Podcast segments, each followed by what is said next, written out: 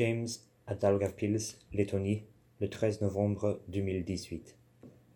La nuit est un temps de contraste. La nuit, bien sûr, contraste le jour. L'un a le soleil et la chaleur, l'autre a la lune et le noir. Mais dans la nuit existent les contrastes.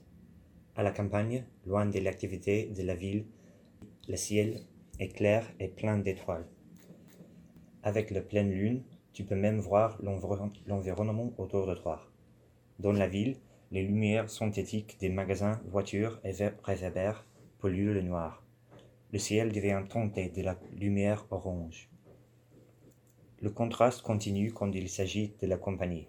Tout seul, la nuit est calme et noire, mais avec les autres, elle est colorée et passionnée.